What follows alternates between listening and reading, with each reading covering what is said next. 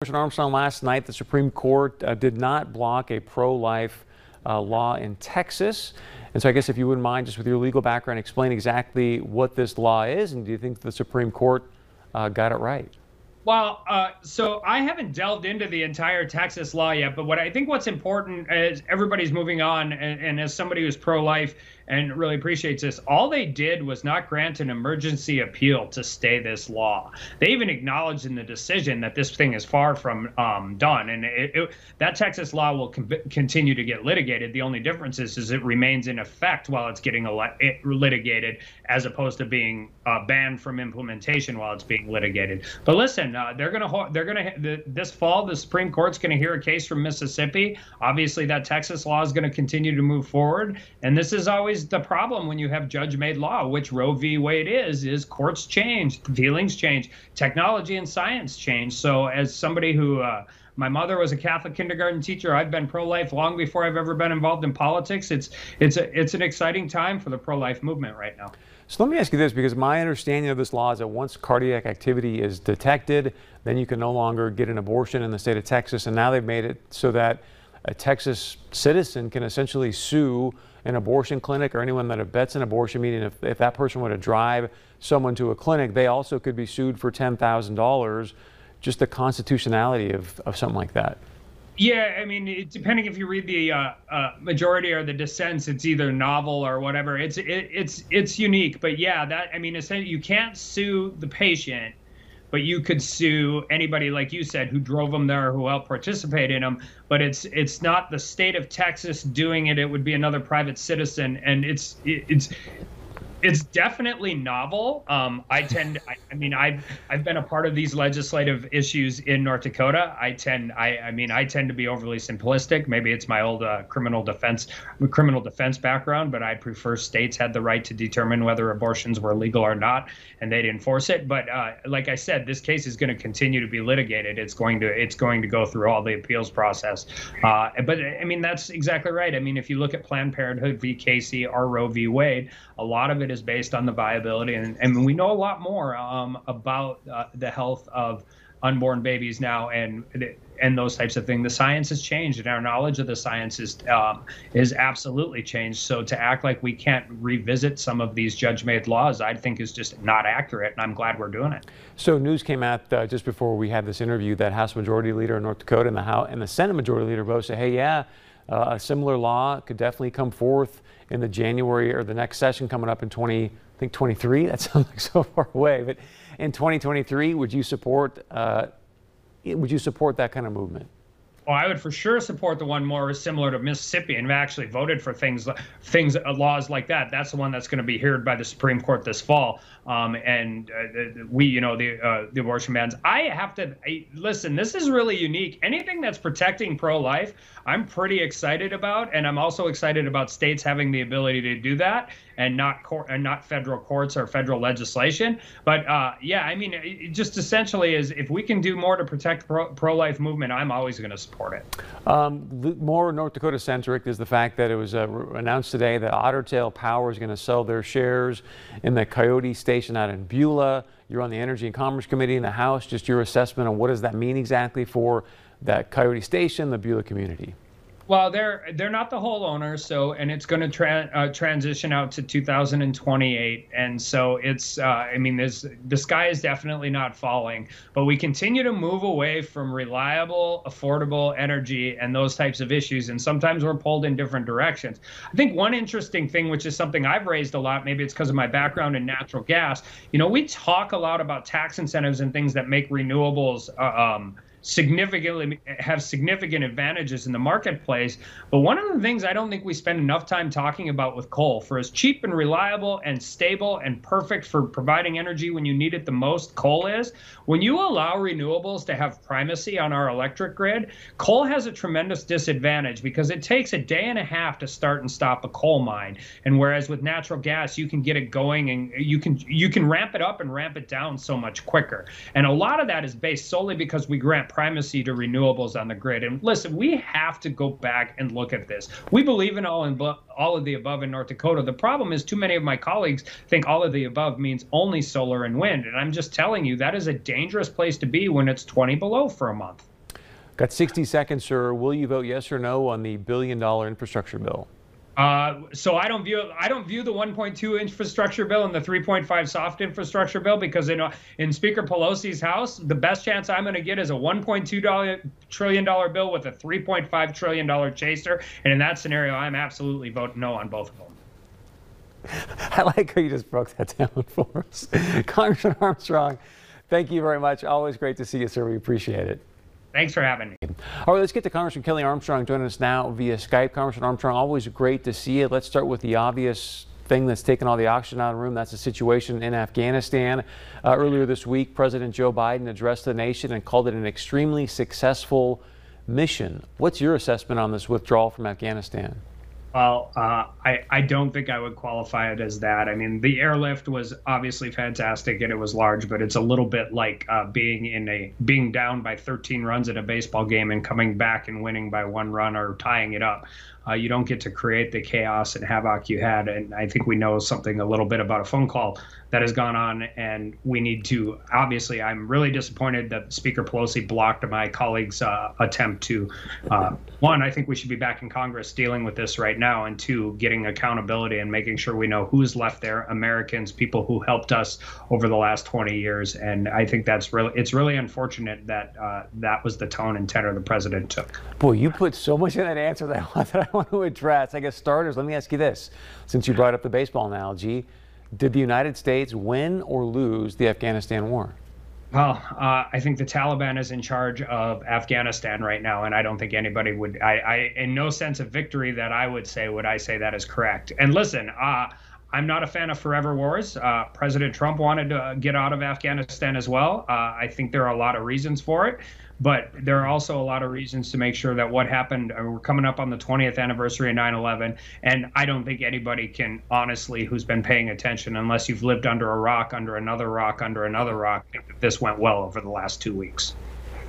Yeah, unless you're living in one of the caves in Afghanistan, I don't know how you could make that assessment. So we'll get to some of that more in a moment. I'm going to address your first answer as well. When you talked about this phone call between President uh, uh, Biden and former President of Afghanistan, Ghani, one of the things that was discussed there, President Ghani was saying, hey, look, we just need some more Air Force. If you guys can sort of front load that, I think we've got a chance to keep peace here and to keep, you know, this government in power. And yet they shut down Bagram Air Base. They basically eliminated any sort of air. Like, the thing I couldn't comprehend, Congressman, and maybe you can help me understand this, is as the Taliban was going in and taking over provinces and then heading to Kabul, why not use the Air Force to sort of, as I would say, brush them back? You know, do some spraying, like, hey, stay. And we didn't do that. Like, why would President Biden and the people at the Pentagon not abide by what boots on the ground and the president of Afghanistan at least were requesting? Well, and I think that's important to recognize. This is a State Department mission. This wasn't a mili- I mean, military mission, right? We gave up Bagram Air Force Base because there was an arbitrary number of withdrawal of troops, um, and the reason we gave it up is we couldn't present, we couldn't protect both the embassy and the air and the air base. And do I wish probably? Wait, wait, wait we, I, I, haven't heard that, sir. So, so yeah. we're the we spend a lot of money in military. We are, as far as I know, the strongest military on the planet. And you're telling me we couldn't defend both the embassy and the air base? You couldn't with the number of troops state department determined that we were going to leave in, in in, country. That's and that's why we want to we i mean we've already asked for preserving documentation want to talk to some of our military generals. There was a state department drawdown of numbers required by the administration and with that number of drawdown the reason we gave up bagram air force base is because they couldn't do both with that number. I i think if we get a i would like to get some of our military leaders in a moment of candor and find out where they're at on a lot of these things because I think we will find that they uh, recommendations they were giving state probably weren't being followed. So where do you think this leads to? Because it's hard for me to understand why did we have to stick to the date of 831? Why not make that a more fluid day? Why are we putting the Taliban in the front lines as far as frisking people that are heading to leave the Kabul airport? Like uh, some of these decisions, I just can't even fathom that somebody that's, that's got this sort of military intelligence and experience are making. So who should be held accountable? Should people be resigning? Should Joe Biden be impeached? Where are you at with this? Well, I, I mean, I'm. In, we need an investigation and find out where and when all these decisions were made. I mean, there's a reason our ranking members have asked for document. I think the most important thing right now is to ensure and continue to keep putting as much pressure as humanly possible on the administration to get our American citizens out of Afghanistan and get those of um, Afghanis that helped us for the last 20 years in the war on terror out of Afghanistan. I think the long term. I mean, there there's a lot of long term things from our allies and um, uh, uh, uh the loss of faith in us. I mean, we've seen it in the British Parliament. We've seen it from statements from um, Germany and all of those things. But I, my number one long-term concern is we need intelligence. We need to understand this is the breeding ground of terrorism. We know how this goes. We know that they wish ill will on America and its citizens. And I have a hard time figuring out how we're going to continue to gather intelligence moving forward when nobody in the region will ever trust us again. With that being said, should Joe Biden be impeached? I don't think he should be impeached yet, but I haven't seen. I mean, we haven't been into it. I spent two years talking about why a phone call isn't worthy of impeachment. What I mean, uh, do I think he's he, absolute failure in leadership? Do I think he is absolutely positive? I mean, this has proven that he is incapable of leading a country. Yes, but that's what elections are for and moving forward. But it's also what investigations are for. So we'll see what comes through of those. So then, who should be held accountable? Well, I mean, everybody should be held accountable, but there's okay. a long way between holding somebody accountable, Chris. And I, I, my concern is we are now weaponizing these types of things forever. I mean, if there's a high crime or misdemeanor committed, then yes, I mean, impeachment proceedings should start. But we're a long way from being incompetent to moving towards those things. So you. T- um, we're going to do investigations. I mean, and there's bipartisan calls for it in the Senate right now. Obviously, we need to win the House back in 2022 before we can actively engage in that. But we're going to make sure and find out exactly what happened, who made these strategic failures in decision making, and they need to be held accountable. One of those other failures is the fact that we left $85 billion of military equipment behind. Yesterday, I had a chance to visit with Senator Hoeven, and he said, Chris, essentially, we've now turn the Taliban into arms dealers. There's a great piece in the New York Times, I think today, in regards to the Taliban needs cash in order to run Afghanistan effectively. You're going to see some really even worse things happen within that country. And so I just want your assessment on the fact, I mean, again, leaving that kind of military equipment there for the Taliban, you know, China and Russia are going to come in, reverse engineer it, they're going to go sell it. How did that decision happen?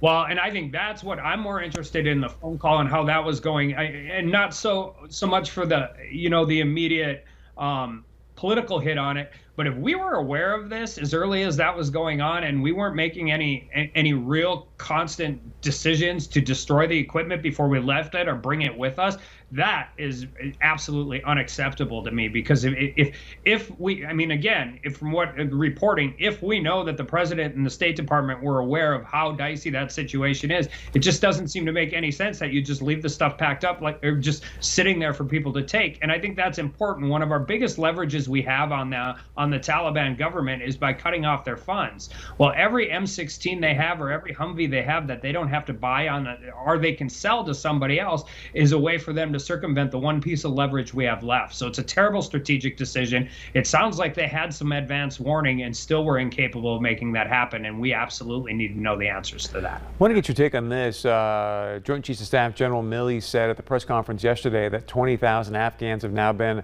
brought to the United States at eight different military bases. Your, do you concur with 20,000 Afghans coming here, coming to military bases, and where are they going to go? Well, I'm a little concerned on obviously we know how chaotic it was leaving Afghanistan, and obviously we know once they get here, they get parolee one or parolee two status, and those are the things we know. What we're trying to get to the bottom of is when they go to what we call lily pad, whether it's in um, Dulles or wherever else in the world, what biometrics are being done, what screening is being done. So we're trying to get the answers to as many of those questions. And I want to be clear anybody and anybody's family who i mean i have friends of mine we've been working hard to help get people out of afghanistan that were in hundreds of gunfights with our us soldiers uh, people who have prosecuted the taliban all of those types of issues. I welcome any of them with open arms. They have absolutely fought side by side by side with our military personnel for 20 years. And while I never served over there, I have plenty of colleagues and friends across the country that tell me how brave they were and uh, and basically how dead they'd be if they stayed in Afghanistan. But I, I mean, the, the, we need to know exactly what the vetting process is.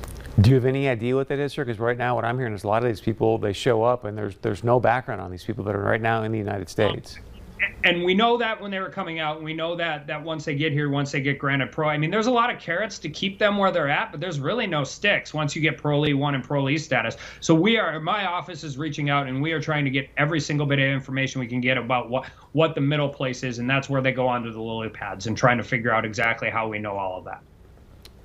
So let's say that you find out, hey, somebody shouldn't, that they go through the vetting process and we realize, whoa, this person shouldn't be here, then what?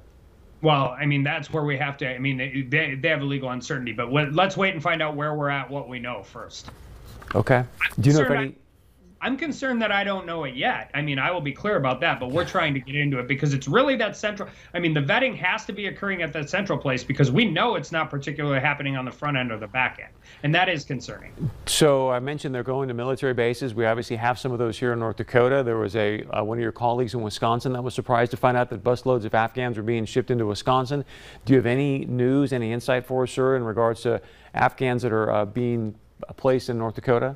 Not to the military bases. I mean, I'm assuming w- when we do the actual refugee resettlement, we will get um, some of those in North Dakota. And like I said, any of those that have, I mean, that are vet- properly vetted and served with, served next to our military force, I hope North Dakotans welcome them with open arms. Got it. Uh, Congressman Kelly Armstrong is going to be kind enough to stick around for the next segment as well. Big decision with the Supreme Court last night in regards to not blocking a Texas pro-life bill. So we're going to talk about that and could that potentially be adopted here in the great state of North Dakota.